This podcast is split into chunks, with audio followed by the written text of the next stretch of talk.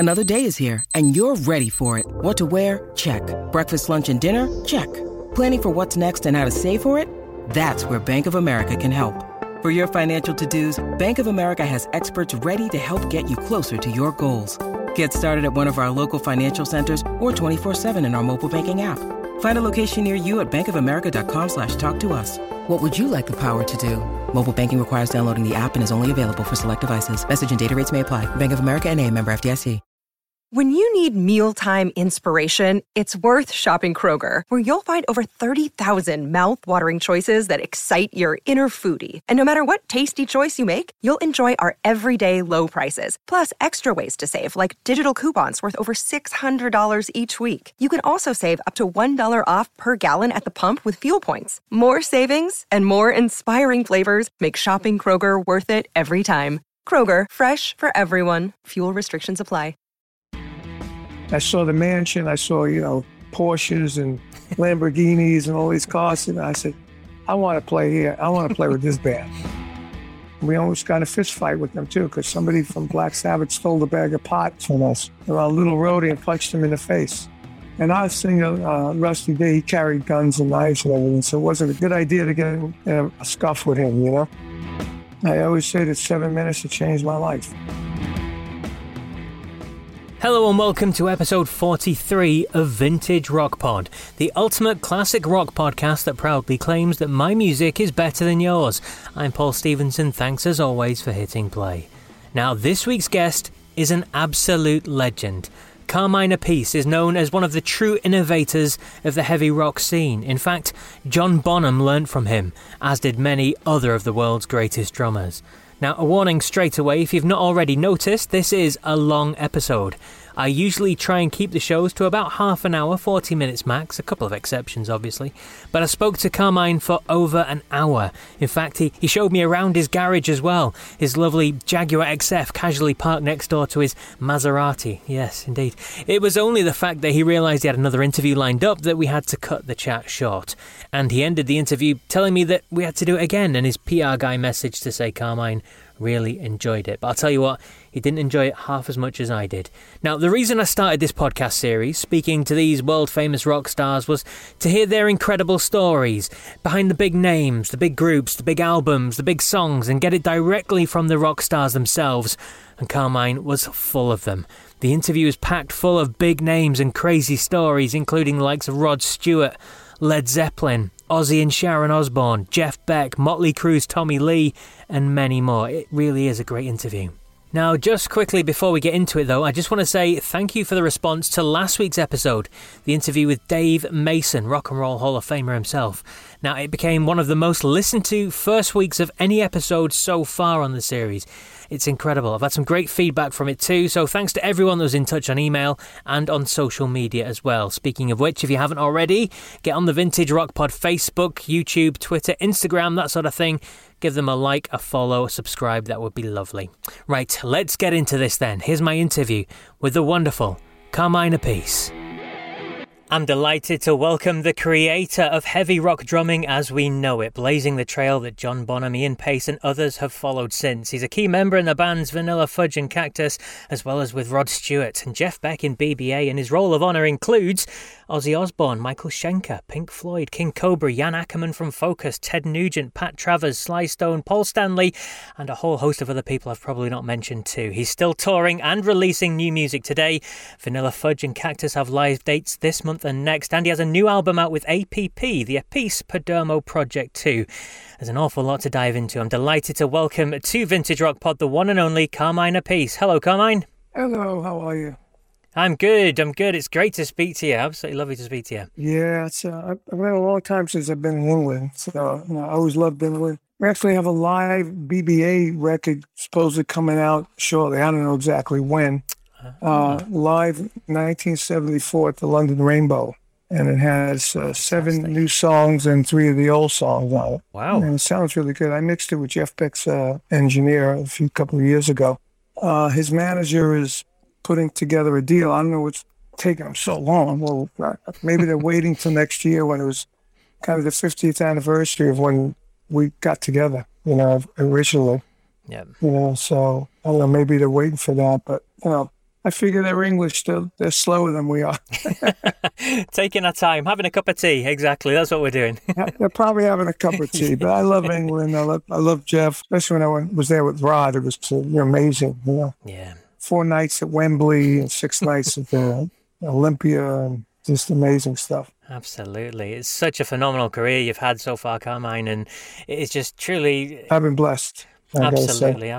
I wish I could speak to you for hours about this, but we're going to have to condense some of it, so we'll pick out some of the big bits. And let's start at the beginning then. Obviously, Vintage Rock Pod, we like to hear about all the big names and the big things, and let's start with Vanilla Fudge. I mean, it's an historic name in rock, and you guys weren't originally called Vanilla Fudge, though, were you? I mean, Amma Ertegun, whose name pops up. That's it. Amma Ertegun's name pops up a lot on these interviews, and he wasn't a big fan of that name, was he, your first name? Well, we didn't care. It's the Atlantic Records said, well, that name sucked. You have to change your name.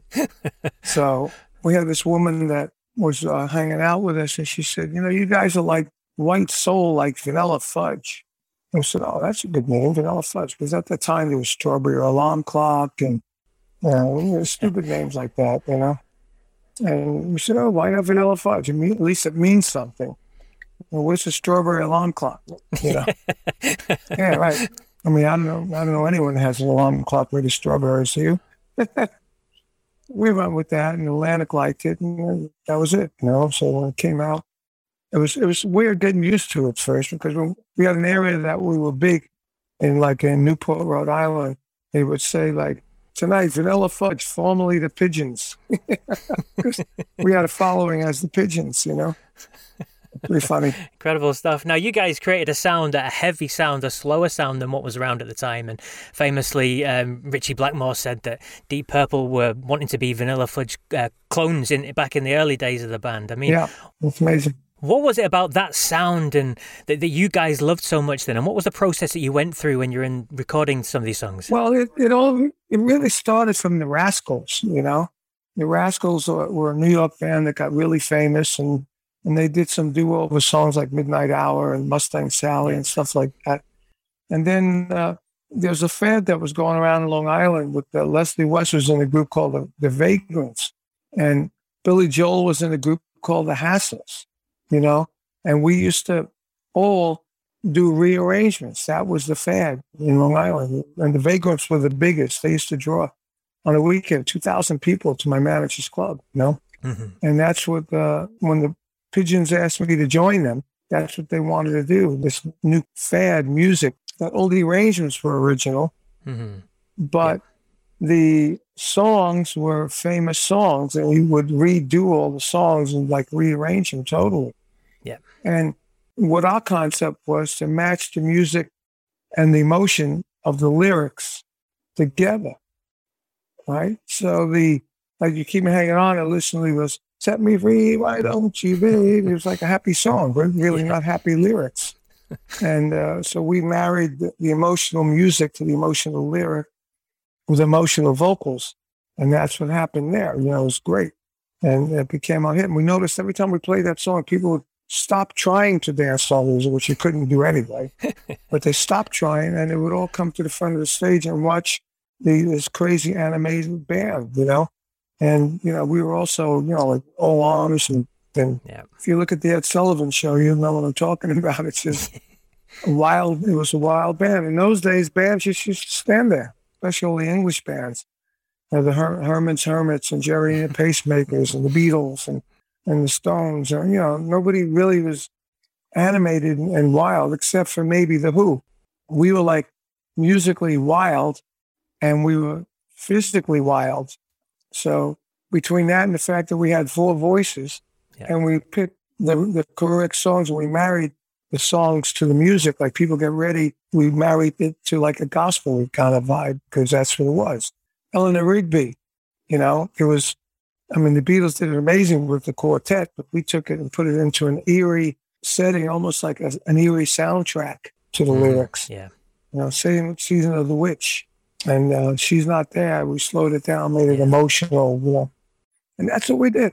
So would you keep hanging on? We went in, recorded, and one take mono, everything once. I always say that 7 minutes have changed my life. Did you ever hear from, you mentioned Eleanor Rigby or Time of the Season, did you ever hear from people in the bands, the Beatles, the Zombies, about what they thought of your versions of these songs? Well, I heard from Holland Dozier Holland that wrote You Keep Hanging On, and they said, out of all the covers, Vanilla Fudge is by far way above. They loved it. They said, it's the best cover we've ever had. And when I was at Rod said to me, "Mo, I love the way you guys did that so much. I wish I would have done it." And I said to him, "Well, let's do it. I'm in the band. It's a good excuse." So we did it. And he sang it great. And we did a very similar arrangement of Vanilla Fudge, except the middle section with Tom Dabbord and an orchestra. And that was awesome. And Rod sang it. And I sang the same kind of do-do-do-do in the background parts that I did with Vanilla Fudge and played pretty much the same drum part. Fantastic. But it was awesome. But, you know, and that just started our career. And the sound of that song, I don't know, maybe because it was mono, it sounded heavy. Mm. You know, yeah. The bass drum was really big and fat. Yep. It sounded like Led Zeppelin's bass drum, you know, and the drum sound was like that kind of sound. You know, it was very R&B, but big and fat. And with Tim right there with me, it made it really heavy, you know, versus the other bands. Even the Rascals. I mean, the Rascals never had a bass player. So Dino, even though he played a 24-inch bass drum, which at the time was big, then I started playing 26 bass drums and all the toms and everything big because everything was getting so loud. All the amps, you know, Marshall amps and big bass amps and stuff, you couldn't even hear the drums unless they got bigger. So I got a bigger bass drum to be heard. And then when I got a Ludwig endorsement, I got everything big. So that sort of helped create this whole heavy rock drumming thing that I got into.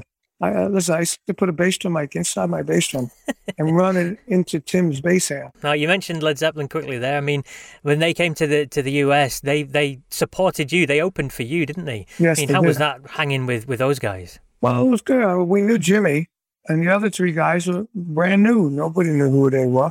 Matter of fact, the very first gig, we didn't even need them. The promoter didn't want them on the gig. The pay was $1,500. And the promoter said, "We don't need you. We're sold out already. We don't need you." But our agent was their agent. And he worked out a deal where Vanilla Fudge paid them half from our fee.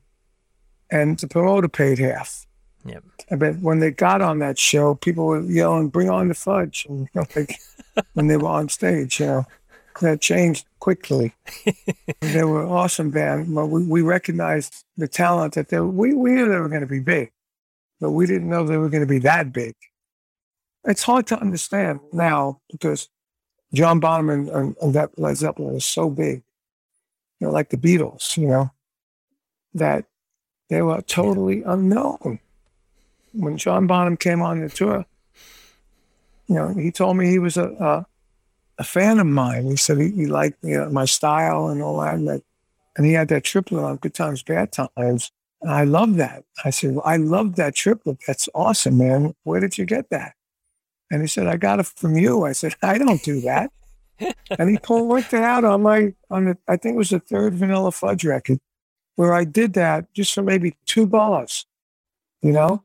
Because in those days, we just used to go in and play. We didn't plan everything like they do today. Yeah. You know, we just did what we did, you know. This is how we rehearsed it. When I went in and recorded it, I played it similar to when I rehearsed it, but it wasn't exactly the same. It was never the same. If I had to do videos back then for Vanilla Fudge songs, forget about it. I wouldn't even be able to play what I played because I don't know what I played. You know, that's the way it was. So he pointed it out. I said, "Oh my God, I didn't know I did that." And he just did it repetitively and came up with that triplet. And then I didn't recognize it. And then we became friends. And then he loved my big drum set. And he said, "You think you can help me out and get a Ludwig endorsement and get a drum set like yours?" I said, "I don't know. Let me call him." So I called him. And I told him, "I think this band is going to be big." The understatement of what, 5-6 decades, you know? And on my word, and we sent him the record. They gave him a kit just like mine, double bass drum and big toms and big bass drums and big snare drum, which he used for the rest of his career, basically. in the second tour, there were two bass drums. We both had the same exact kit. I had the gong.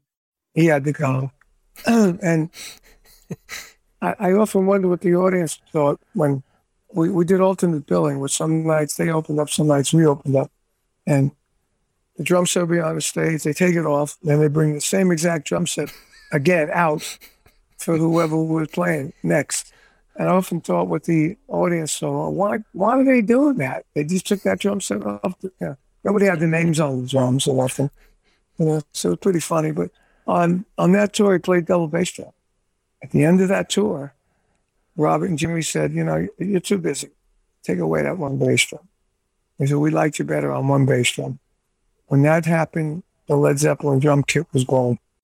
Phenomenal. Love hearing these stories. A lot of good history there. Yeah, absolutely, absolutely. I spoke to loads of drummers over the series, and I love hearing from the drummers union, likes of Simon Kirk and Bev Bevan, who are obviously good friends with Bonzo as well. And it's just nice to hear these kind of things that go on in the background. What was it Chris Welch? Remember Chris Welch, the writer, the melody maker? He wrote a book called Thunder of Drums, and in the book it talks about when Bonzo came to America and played with us. I went back, and he was all raving about hanging out with me and all that, you know, because, you know, they weren't big yet, you know. And him and Cozy Powell were talking and hanging out together because they from Birmingham, you know. When I read that, I was like, you know, I didn't know how to react, you know, because, you know, it came out when Zeppelin was huge. And, you know, I'm looking at it and seeing how Bonzo was reacting. Because, you know, I'm always the type of guy when an opening act, I make friends with him, you know. I like new guys. When I was at Ozzy, the opening act was Motley Crue. I hung out with Tommy Lee and all the guys, got to know them. They're from L.A. Hung out with Tommy, you know, and he did a bit thing where he spun the stick, grabbed the cymbal, like I do. And I said, where'd you get that? He said, from John Bonham. I said, well, indirectly, you got it from me. Because he said, no, dude, I got it from Bonzo. So after the tour, I invited him to my house, and I showed him two Ed Sullivan videos that were around before Led Zeppelin, with me doing that kind of stuff, and Shotgun doing like the end of rock and roll and Shotgun, you know. And he was like blown away. He said, dude, I can't believe you did this first. I said, I told you. But, you know, but me and John Bonham, we were good friends. I mean, I loved the guy. We had fun on the road. One time, and Robert and Jimmy do the bow and the vocal, you know, all that stuff. John Paul Jones and Bonzo would come off the stage. You know, one time, Bonzo comes and says, hey, why don't you and Tim go up instead of me and John Paul? I said, okay. So we went up, and we knew the song. And when you're on tour with everybody, you know, I tend to know the arrangements. So it was like, we're playing. So Robert singing, he looks over, sees me and Tim, goes over to Page and elbows him and goes, oi. Okay, we just continued the song. And then when we went on, they all came up and jammed Shotgun with us. Oh, fantastic. Those are good old days where it was fun, you know. Oh, man. Just love hearing all these stories. It's just brilliant, absolutely brilliant. Someone else I want to hear about as well, Jeff Beck. I mean, you worked with Tim and Beck and yourself, BBA. Yeah. Shot Live Project initially, but talk to me about Jeff. I mean, what was he like to write with and perform with? Jeff was a very, I don't know, he wasn't very outgoing. A lot of people, you know, but a little introverted, but a really nice guy. I love Jeff. We were both into cars. We were all into cars, me, him, and Tim. And motorcycles. Tim was motorcycle. Me and Jeff were cars. And, you know, he was a great player. He loved me and Tim. And when the album came out, he had it mixed with Don Nix. And I said, man, why is the guitar so low? I want to hear the guitar. I want to hear you and Tim, you know. But, you know, we have a friendship that goes, you know, way back to 1968 when we met him. He was he had the same attorney as Vanilla Fudge, and we did a Coke commercial when our our guitar player got sick. So Jeff was in town, and Jeff played on the Coke commercial with us. He was just coming up. You know, it was Jeff Beck Group. The Truth album was just coming out. Yep. And, you know, he wasn't that famous yet, and other than the Yardbirds, you know. And it was great the way he played Wah-Wah and that thing was awesome. So the rest of the Fudge guys, we would go, wow, this is awesome. And then we found out in 69 from John Bonham that Jeff wanted to play with me and Tim, you know, because we did a gig in Long Island. It was a Jeff Beck group. It was a weird bill. Edwin Horgan singers, you know, Oh Happy Day, not a Christian kind of song, you know. Okay. And then 10 years after, Jeff Beck group and Vanilla Fudge.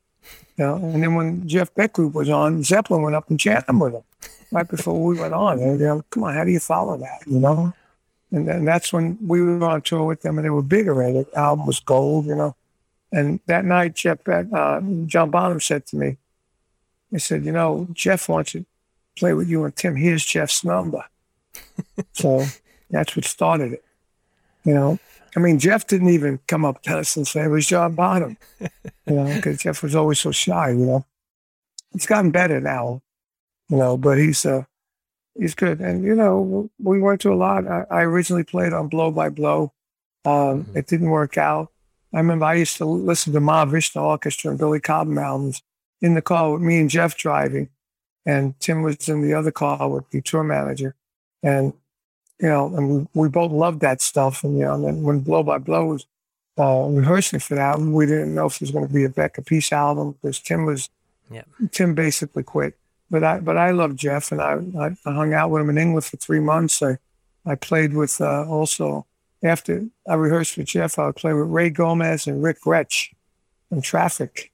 Yes. And eventually I brought Rick over to the U.S. and we put the KGB band together with Mike Bloomfield, you know. But, yeah, so I was rehearsing with Jeff and we were doing Blow by Blow, and in the studio with George Martin, I cut like 6 tracks, and we couldn't work a deal out with Epic and Jeff's manager and all that. So I ended up not being on the record, and I was like bummed out because I really loved that stuff, you know. And then the record, I went back to L.A., and I actually got a record deal myself doing the same stuff. I got Max Middleton on keyboard, and Verdine White from Earth, Wind & Fire, and Jimmy Haslip on bass, and Dick Wagner on guitar, and was half instrumental, and half vocal. It's just like Blow by Blow. But CBS wouldn't release it. So they said, I'm not known for that. And then Blow by Blow comes out and skyrockets to the charts. I was like, you know, I said, I was on that record, you know.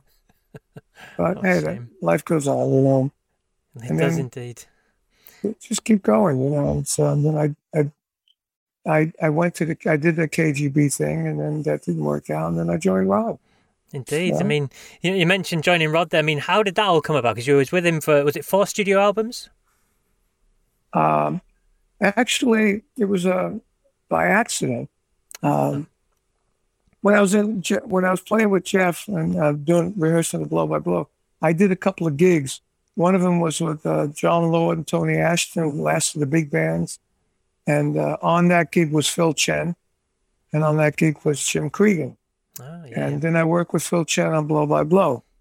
So one day I'm walking in L.A. after all that, and I ran into my friend Sandy Gennaro, drummer.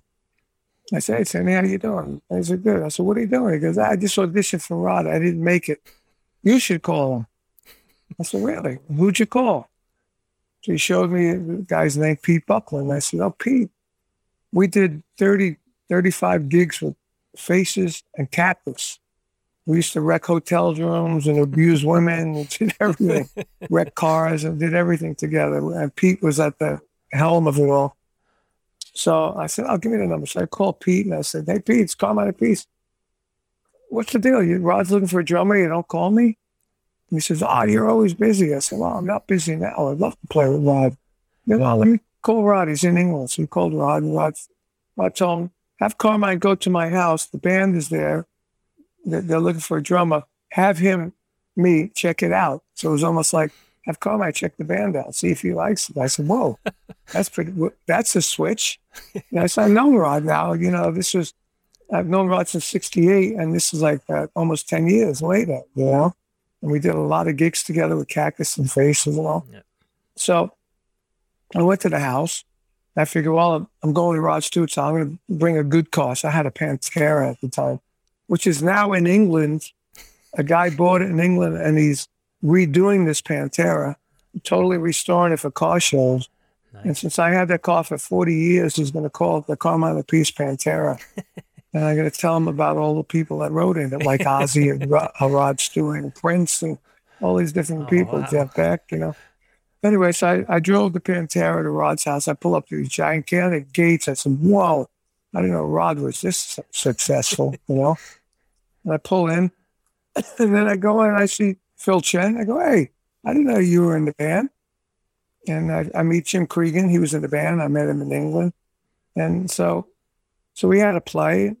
It sounded good. And also, yeah, I had to have this in my head. As soon as I went in there, I saw the mansion. I saw, you know, Porsches and Lamborghinis and all these cars. And I said, I want to play here. I want to play with this band, you know?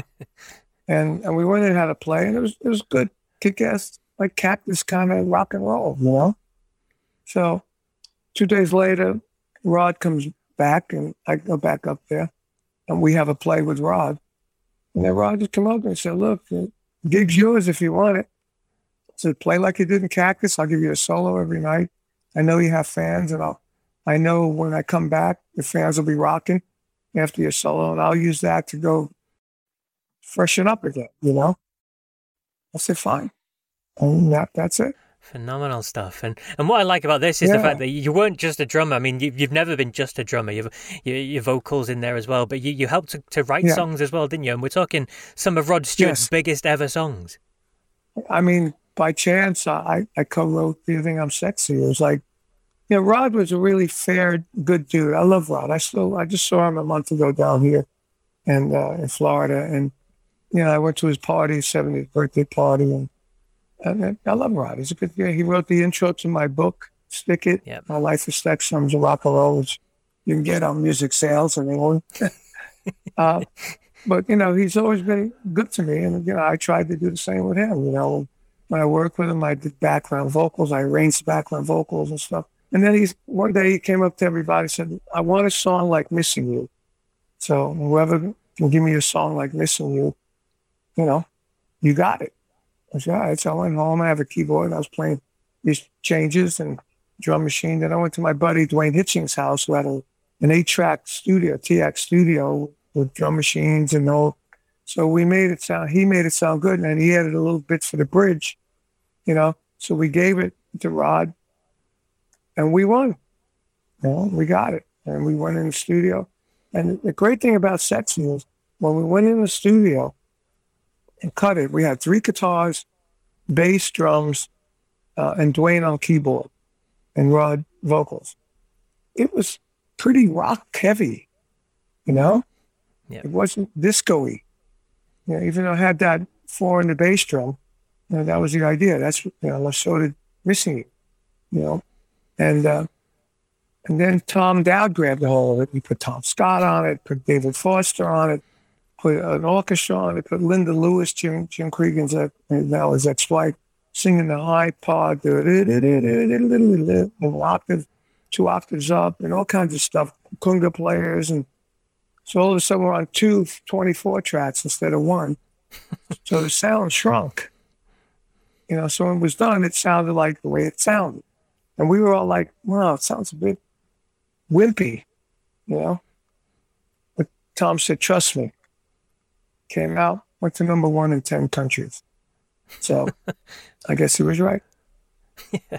Well, that's one way of looking at it. I mean, so what was it like working with Rod then? I mean, obviously on the road, the stories are pretty famous and legendary. But what was it like being in the studio, writing songs and stuff with him?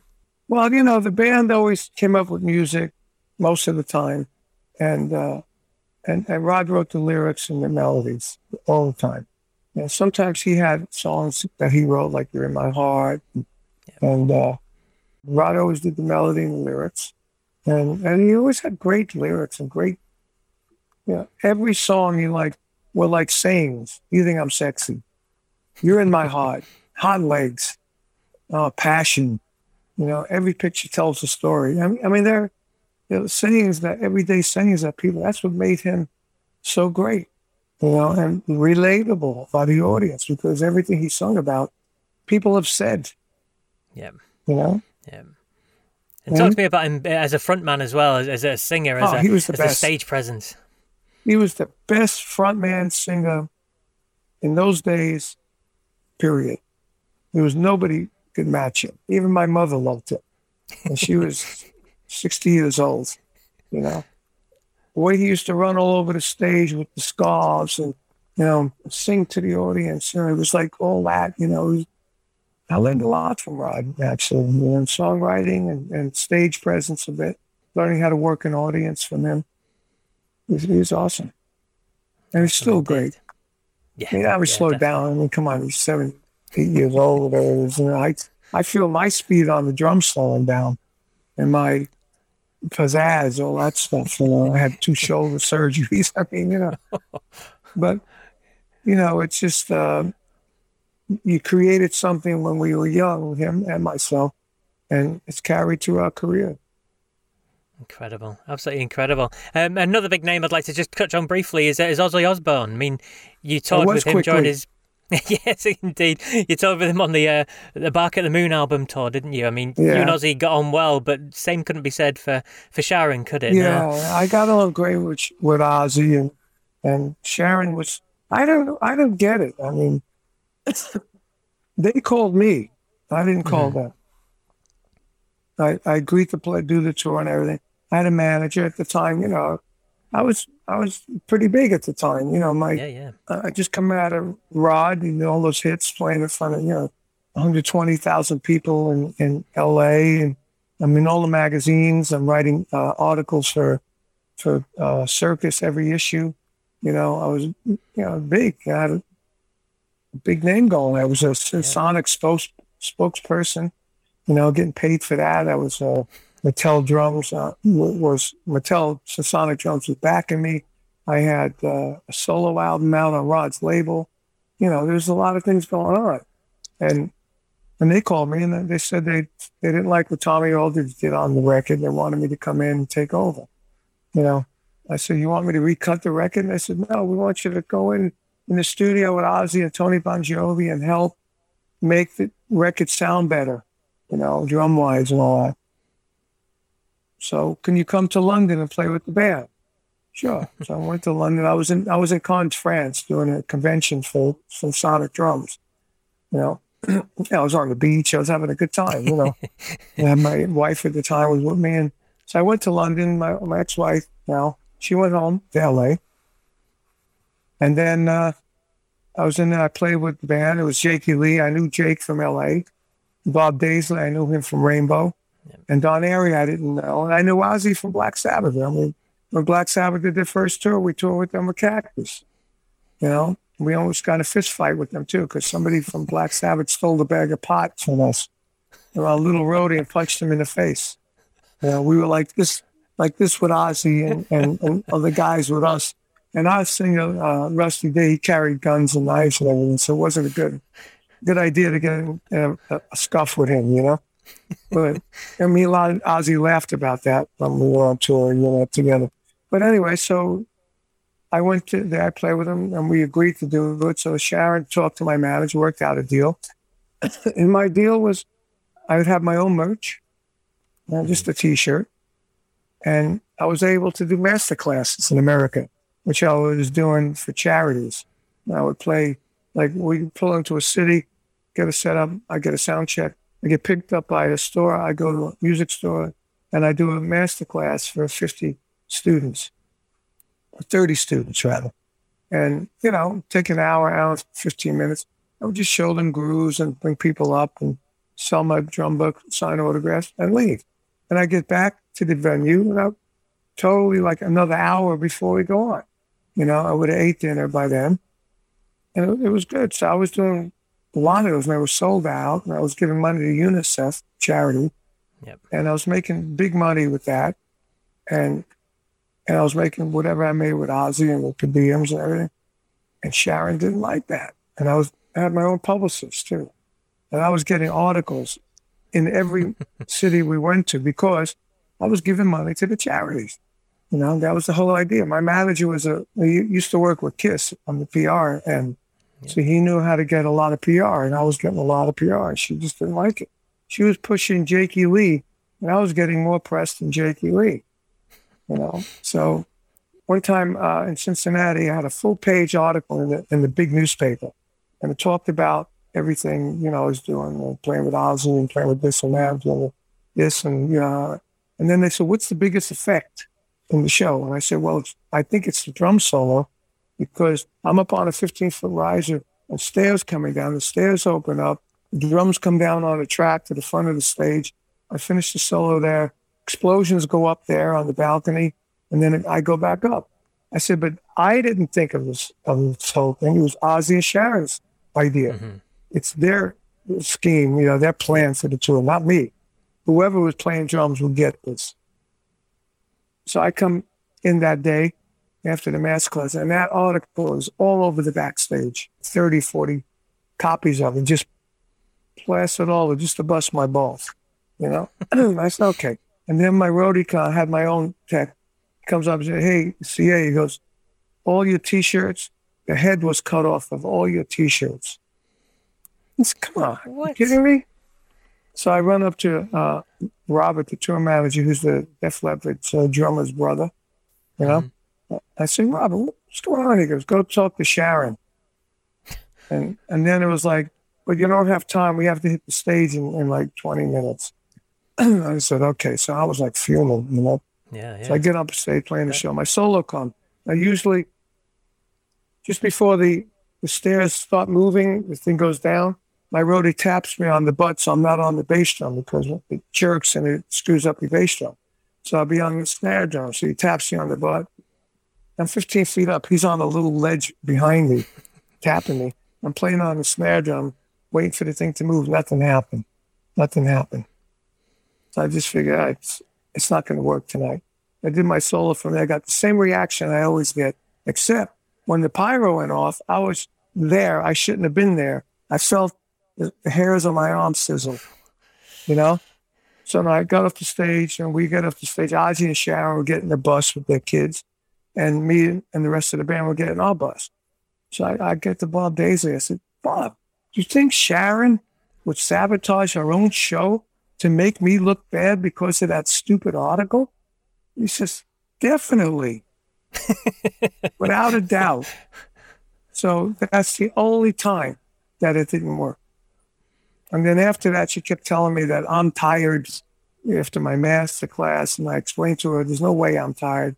When Ozzy would come up to me and say, before she was bloody not good, mate. And it's before we're walking on stage. Motley Crue's opening up, they're killing it. I said, come on, dude, let's kill it, you know? So then I saw Tommy Aldridge hanging around in Dallas, and the weekend in Houston. Played the last gig in Houston.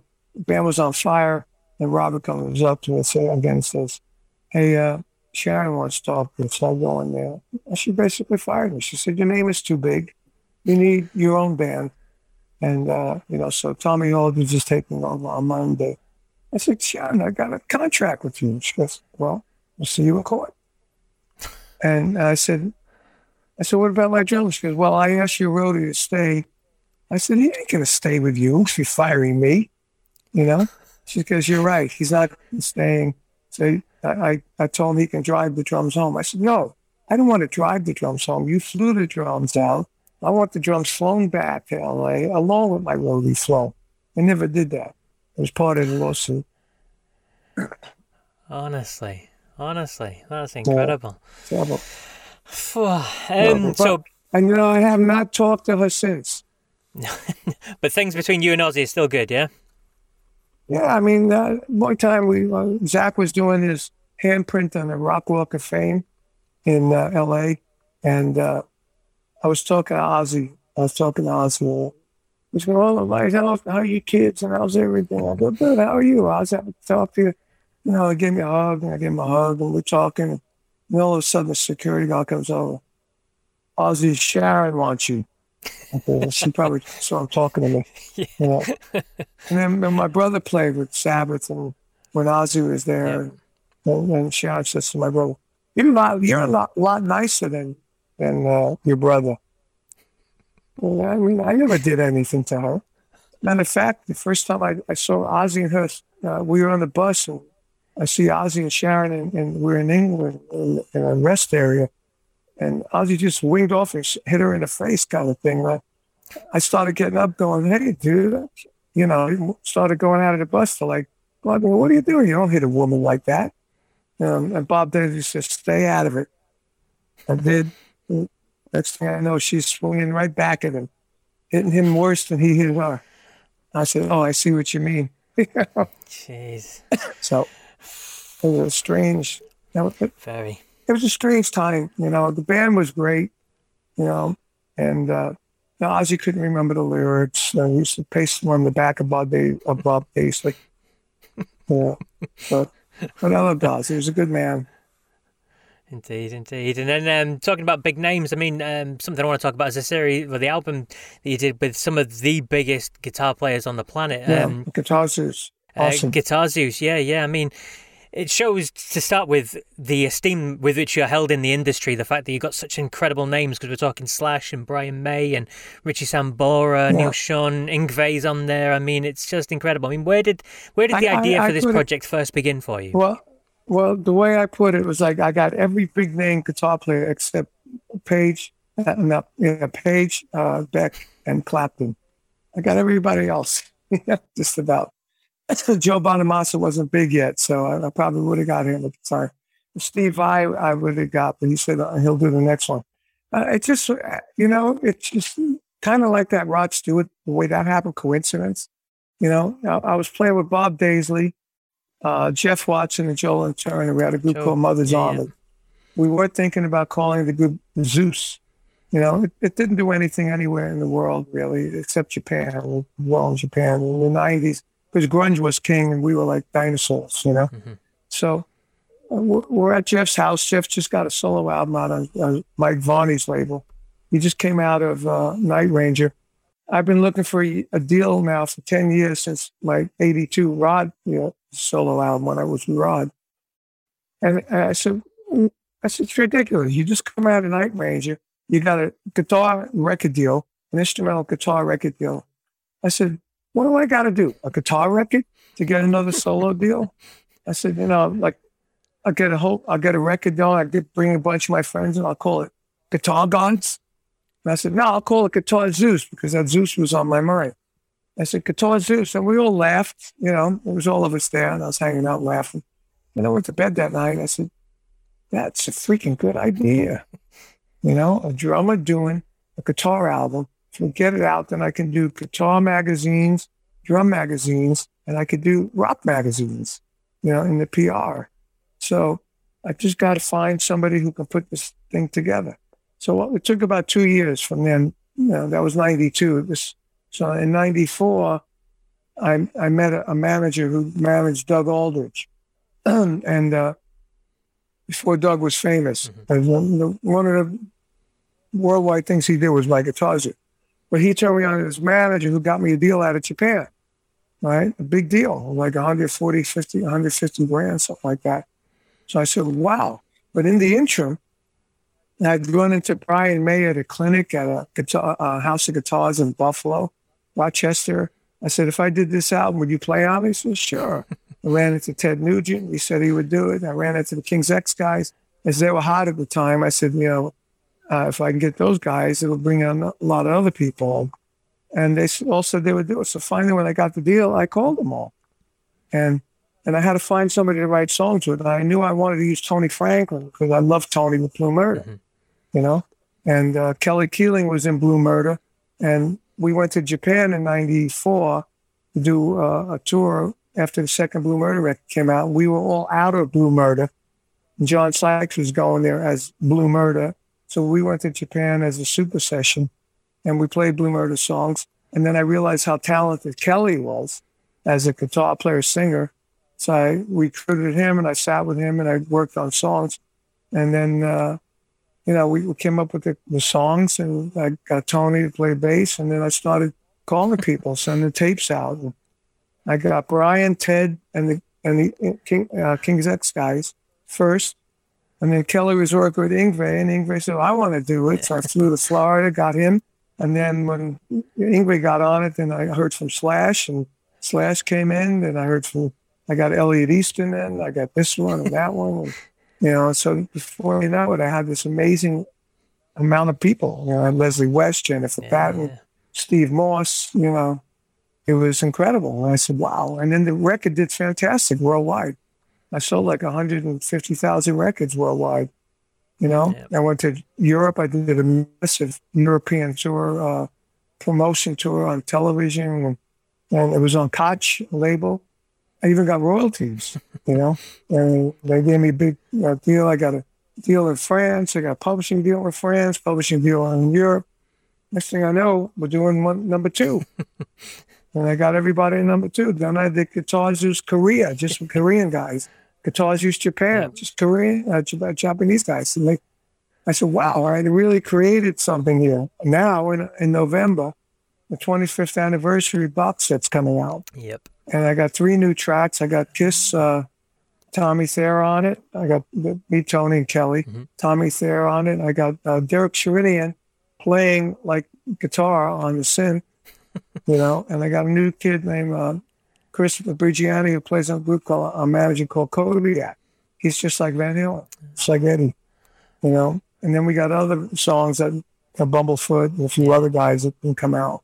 And I put one of the Japanese guys on. It's going to be 37 tracks. It's going to be some tracks without any guitars, some tracks just with the vocal and the track, you know, meet Kelly and Tony. A new booklet with interviews with guitar players, an autographed photo of me with my new look, blah, blah, blah, a medallion, a T-shirt, wow. You know, and it's a whole, you know, Guitar Zeus box set. And I said, wow, I can't believe this is still going. You know? Phenomenal. All from that stupid idea. Absolutely. And did you get to be in the studio with these guys at the same time? Because are you going to break my heart here and tell me that they all did it remotely? A lot of them, yeah. Yeah. The ones I didn't were Brian, because Brian was in Europe. I was in with Ted. I was in with Ingve. I was in with Slash. I was in with Richie Sambora. I was in with Steve Morse. No, I'm sorry. Steve Morse did his in Atlanta or wherever he is. But most of them, I'd say 3/4, I was in the studio with him. It was awesome. So speaking about that project, it touches on your new project as well. I mean, Appice Perdomo Project, new album came out a couple of weeks ago, Energy Overload. It's just what we'd expect, big, ballsy and rocking. I mean, tell us about the album. Tell us about Fernando as well that you're working with. Yeah, well, Fernando, I never heard of before until Tom Dowd's daughter called me and said, there's a guy that wants to work with you. And he was working with my dad. And, you know, are you interested? I just moved to Florida. I just set up a studio in my house. And I said, yeah, I'm interested. You know, I thought it'd be a good way to learn how to work the studio. I'm in the studio now. And so we talked and I sent him a piece of music that I had on my iPad that I wrote. He sent it back to me with the stems. I said, wow, this is great. I put the drums, so we had a mix of this. This is great. Let's do another one. I sent him another one. Sent it back, it was great. Did another one. Back and forth. 18 tracks later, I said, let's get some of this out.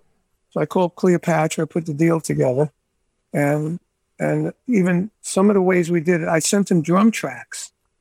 I said, write to the drum tracks, see what you come up with. Eh? And like Flower Child, the Broken Speaker Boogie, and Pure Ecstasy were done to drum tracks and Rocket to the Sun.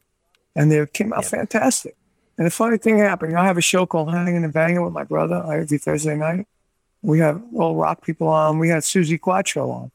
You know, so the next day, Susie was emailing me and she asked me if I would play on her next album. I said, yeah, that would be great. I know her from the old days, from the Beck, Rod Stewart days. You know. So she said, send me something that you played on recently. So I sent her the song Flower Child from the album. She emailed me back. She goes, I love this song. I want to write lyrics and melody to it. Do you mind? I said, no, feel free. So she emailed me yesterday and said, please send me the stems. I want to, you know, write to this song. I want to write to your track. I said, great. So we sent her the stuff and we'll see where it goes. But I'm looking forward to playing on her record. I always loved her. I thought she was a rebel. You know? Yeah. We've had her on the show here. She's a force of nature for sure, isn't she? Yeah. And this album is like a progressive rock album. It's not like like Blow by Blow was more like a jazz rock album. This was like more rock, progressive rock jazz, a little touches of jazz. You know, playing, improvising, jam band, progressive kind of rock. And you know, like Fernando would send me something in 6/8, and then I would play the up-tempo 4/4 against it to make it really strange, but it sounds together, you know. And we never had arguments. It would always be like, oh, let's try this. Okay. We'll try that. Sure, let's do that. That was great. And we got so much music still. And we're just releasing now. We just finished the video for Flower Child. So that's going to be coming out in the next few weeks with Cleopatra. And I love it. I mean, he's a good guy. And with the name Appice Perdomo Project, it's app. So you got to get your app now. Download your app, you know? Very cleverly done indeed. Now, if anyone wants to see the first video as well, the Rocket to the Sun, that came out a couple of months ago, the video to that, so people can check that out. But as I said, the album Energy Overload is out now, so get out there and buy it, stream it, whatever it is that people do these days. And anybody can get that.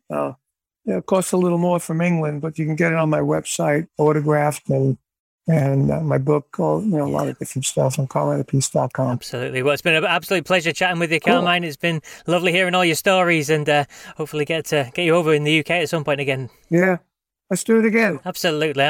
Okay, let's do it again. Thank you very much. Cheers. Okay, mate. Ciao. Bye-bye.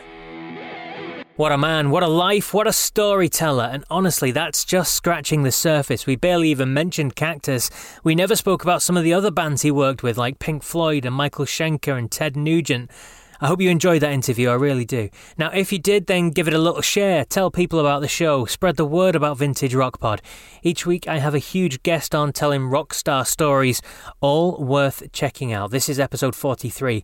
I've had 10 Rock and Roll Hall of Famers on so far. Now, it's that time of the programme, though, where we find out my top fives, and it's where I give you my favourite 5 songs from the artist or band of the artist that I've just interviewed on the show. This is my personal choice. I don't claim it to be the definitive list. It's very subjective, and hopefully it may be open some doors for anyone who may not be overly familiar with the group in question. Now, there's loads to choose from when we talk about Carmine. So here we go. I'm going to take it back to the very beginning and go with my favourite 5 songs from Vanilla Fudge, according to Vintage Rock Pod. Number 5 is from 1968's Renaissance record, a cover of a Donovan song. Many have covered it, but the Vanilla Fudge version remains the best. And number 5 is Season of the Witch.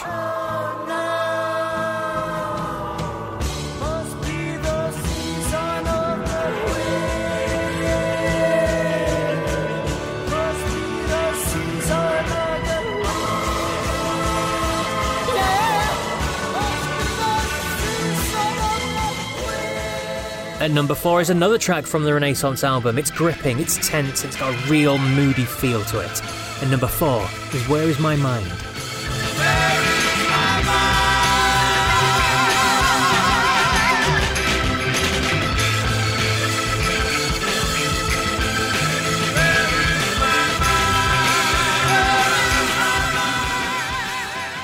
Number 3 is a cover of a Beatles track, slowed and darkened, as you'd expect. I love how it builds towards the end, and the do-they bit that repeats over and over. Brilliant. Final song on their debut album, Vanilla Fudge. And number 3 is Eleanor Rigby.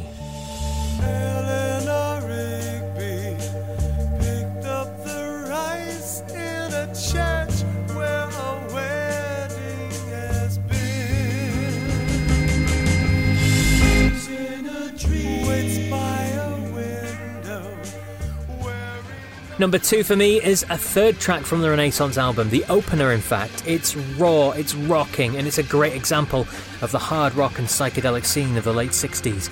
And number 2 is The Sky Cried When I Was a Boy.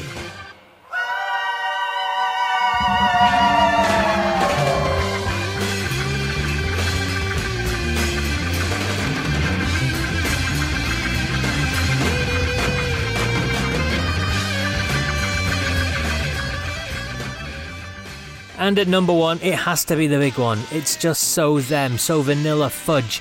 They took a hit from another genre and they owned it. Check out the version they did on The Ed Sullivan Show, it's brilliant. My favourite track of theirs, and the number one Vanilla Fudge song according to Vintage Rock Pod is, of course, You Keep Me Hanging On.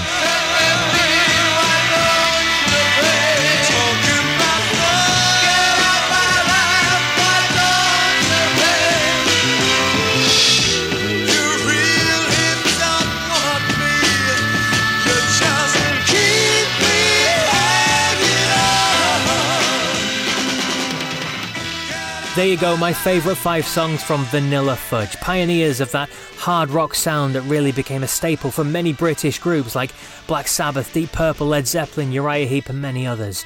As ever, I'd love to hear your thoughts on this list. Where do you agree or disagree? Drop me an email, vintagerockpod@gmail.com. And please check out Vintage Rock Pod on social media as well, Facebook, Twitter, Instagram.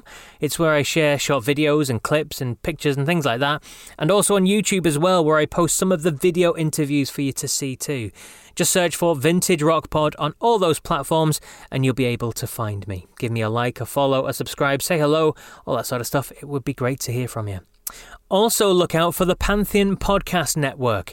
Vintage Rock Pod is now proudly part of the network of music podcasts, which has just released a series narrated by the one and only Roger Daltrey of The Who. It's called The Real Me Podcast and is part of the Who Cares Teen Cancer America program. Definitely check that one out and look through all the other fantastic series on the network too. Just look for Pantheon Podcasts Network.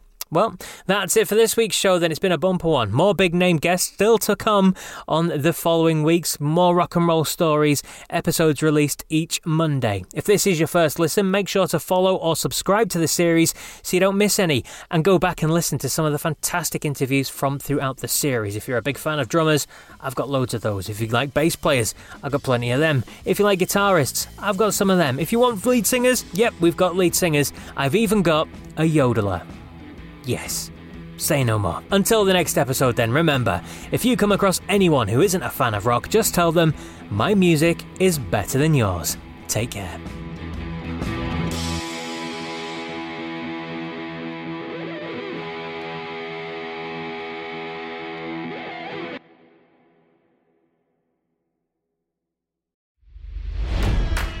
It's NFL draft season, and that means it's time to start thinking about fantasy football.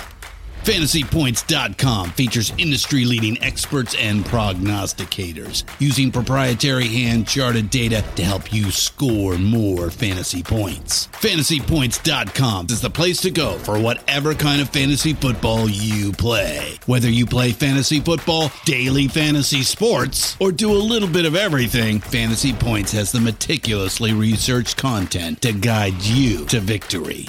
And why wait for the fall? Fantasy Points also covers the new spring football league, the UFL. Join the guru, John Hansen, Scott Barrett, Joe Dolan, and other massive names in the fantasy football universe with an exclusive offer. Use code Pantheon for 15% off any Fantasy Points package, including the all-in package, with access to every article, tool, and data nugget that Fantasy Points has to offer. That's FantasyPoints.com and code Pantheon for 15% off at Fantasy Points. FantasyPoints.com. Code Pantheon. Score more fantasy points.